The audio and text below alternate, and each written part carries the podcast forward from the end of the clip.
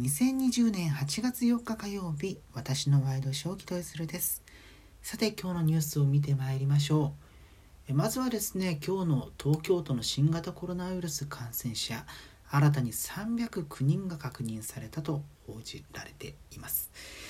これですね昨日が260いくつかなんかでしたっけ？えー、ってところから比べると、まあ、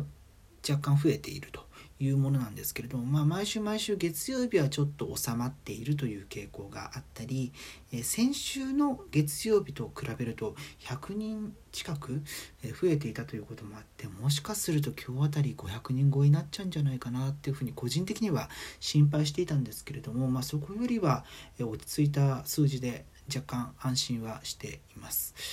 ただですね、まあ、この数字を見て、えー、300というのは、えー、決して少ない数字でありますしあと明日でですね GoTo トラベルキャンペーン開始から2週間が経過するので、えー、そろそろその結果といいますか GoTo トラベルキャンペーンがいかに感染拡大に影響しているのかしていないのかっていうところの答え合わせが始まってくるので、えその前段階直前の数字としてはこの数を参考に、え頭の中に留めておいていいのかなというふうに思います。さてですね新型コロナウイルス関連の話題でいきますと今日大阪府の吉村知事の会見の内容が結構注目を集めていましてこれですね大阪市と大阪府が協力して医療センターで行われたポピドン用土を含むうがい薬によるうがいによってですね、えー、唾液のウイルスが低下する結果が得られたというような内容なんですけれども、えー、まあ、具体的なうがい薬としてですねイソジンが有名だったりするんですが、まあ、会見で吉村知事はうがい薬の不必要な買い占めとかはぜひやめていただきたいというふうに話したんですけれども、まあ、結果的に買い占めが非常に多く起こっているような状態だと。ツイッターのトレンド上もずっとですねポピードン用土が入っていたり具体的なイソジンなんていう名前も入っていたり、え、していましてでフリマアプリでの転売みたいなこともこれあの第三類医薬品にポピドン用土のうがい薬が当てはまるので、え、これをフリマサイト等で転売することは法律違反に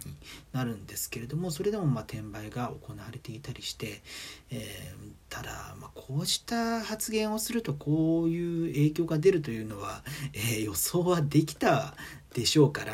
ま若干安易な発言だったのかもしれないなというふうに思いますね。またあのうがいをすれば口の中のウイルスが減るというのは、えー、本当にえー、うがいこのポピドン用土によるうがいのためなのか、えー、一般的なうがいでもそれ口の中ゆすいだらそりゃ流れるよねみたいな話なのかみたいなところは、えー、しっかり精査していかなきゃいけないので、えー、この会見での発言というものをまあ鵜呑みにと言いますかそれだけを判断基準にして行動するというのは決して、えー、おすすめしないかなというのが個人的な感想ですね。まあ、私もあの医療従事者ではないですし、えー、詳しいところは、えー、まあ、専門家の方にお任せすることではあるんですけれどもまあとかくこの会見を影響力ある方が会見をしたからといって、えそれを鵜呑みにするのはあんまり良くないんじゃないのっていうような一瞬立ち止まって自分の考えをまとめてから、え判断していただきたいというようなところが個人的な感想ではありますね。さてですね続いて、えコロナに関係ない話題ですけれども NHK が新たな計画経営計画案を公表しましたこれ令和3年度ということなので来年度から令和5年度そこから2年間ですかの経営計画なんですけれどもまだですねちょっと公表したという報道は出てるんですが公式サイトを見ていてもその資料が出ていないのでちょっと報道ベースの話になって恐縮なんですけれどもえー、っとまあいろんなことが盛り込まれている中でですね、えー、一番注目されるのが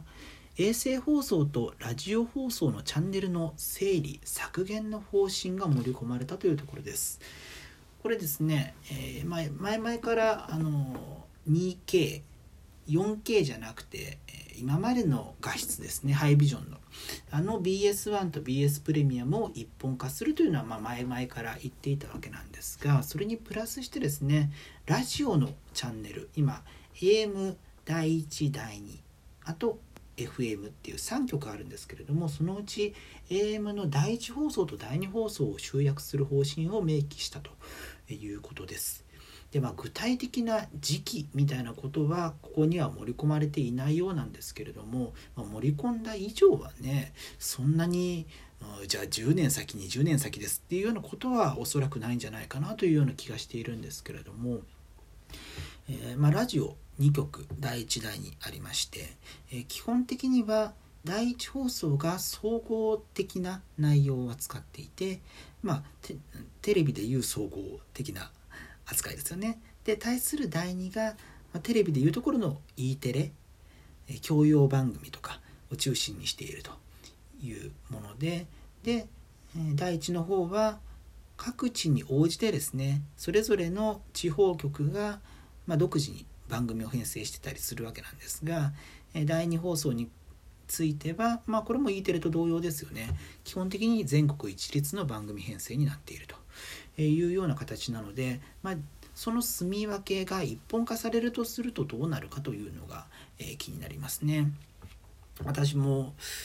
ね、あれはいつ頃だ？中学生くらいですか？第2放送の基礎英語とか聞いてたので、えー、結構馴染みはあったんですけれども。ただまあうん教育コンテンツというものを今この時代にラジオで行うっていうのにどこまでその、まあ、公共放送としてやることに意味があるのかっていうところはもしかしたら問われる可能性があったりしますね。もちろん民間の教育コンテンツっていうのも、うん、溢れてはいますしうんそういう立ち位置がどこまで必要なのかっていうのが問われてもおかしくはない気はしていますね。ただ、まあ、そこからもし、うんまあ、今回こうチャンネルが統合されて、まあ、統合するとなるとその教育要素をどこまで、えー、第一放送に盛り込むかと、うん、教育の方が、まあ、ニッチな内容ではあるので統合するとなるとおそらく第一放送に集約していく吸収合併みたいな。でえー、そのタイミングで教育コンテンツについても第一に若干持っていくって形になるんだと思うんですけども完全なる予想ですけど、えー、予想かつ妄想ではあるんですけれどもそうするとじゃあ教育をどこでやるのかとどれくらいの程度やるのかと、えー、それを全国一律でやる必要がどこまであるかということに、うん、影響してくる感じがしますね。またラジオについてはですね特に AM の話ですけれども AM の、え、放送局、まあ、これは民間の話が議論進んでいるんですが AM のラジオ局が、え、FM 波 FM 波の方が設備投資の部分で、えー、若干お安くなったりする、えメリットがあるということで AM 局が FM に転換することが、え可能になるような方向に今議論が進んでいます。まあ、最も FM だとちょっと電波の強度みたいなところもあるので、まあ、音質は良くなるんですけれども強度としては弱くなる。微弱といいますか、えー、例えば障害物があると AM の方が入りやすくて FM の方が聞こえづらいみたいな。で広い地域もカバーできなくなるような、え、欠点はあるんですけれども、まあ、背に腹は変えられんと。お金の面ですよねそうしたところで FM 波に切り替えていく地方局が、えこれから増えるんじゃないかというような話になっています。でもしそうなっていくと、まあ、今回第1と第2の統合という話ですけれども、え第1と NHKFM を統合するもしくは NHKFM で2曲体制にする、